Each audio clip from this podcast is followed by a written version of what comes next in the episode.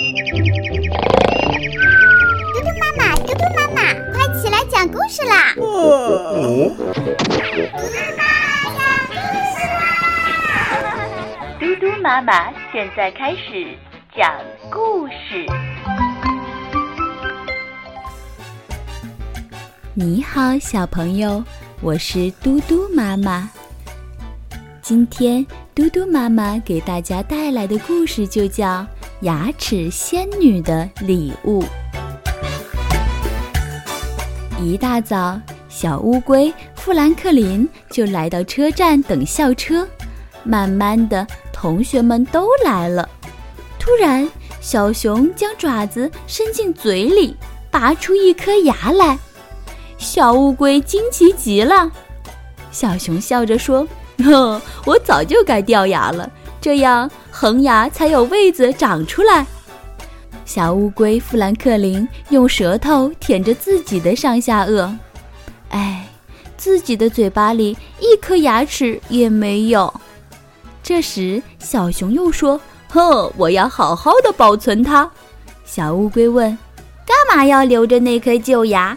你不是会长出新牙吗？小狐狸说：“你难道不知道有牙齿仙女吗？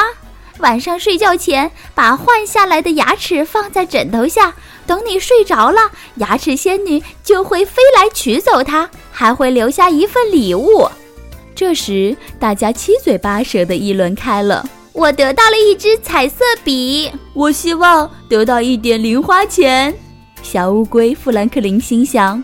我多想有一颗牙齿能留给牙齿仙女，那样我就能得到一份想要的礼物。富兰克林回到家之后，一直默默地坐着。妈妈担心地问：“怎么了？”“哼，同学们都有牙，就我没有。”富兰克林的眼泪都要流出来了。爸爸说：“我们乌龟是没有牙的，可我想有牙。”同学换牙时都得到了一份牙齿仙女送的礼物。晚上，富兰克林躺在床上，心里想：也许牙齿仙女没有见过乌龟的牙。于是，他找来一块小石子，放在自己的壳下，并要求妈妈给写了一张纸条：“亲爱的牙齿仙女，这是一颗乌龟的牙齿。”也许您没有见过吧，请您留下一份礼物好吗？您的朋友富兰克林。第二天一早，富兰克林起得很早，他发现小石子儿不见了，壳下面有一张纸条。他看完牙齿仙女的信后，十分的失望，无精打采地坐在餐桌前。突然，他发现桌上放着一个包裹，妈妈说：“打开它吧，宝贝儿。”啊，里面是一本漂亮的书。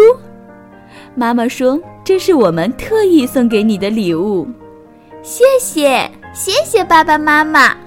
他紧紧地抱着书，高兴极了。小朋友，今天的故事讲完了。嘟嘟妈妈明天再给你讲故事，晚。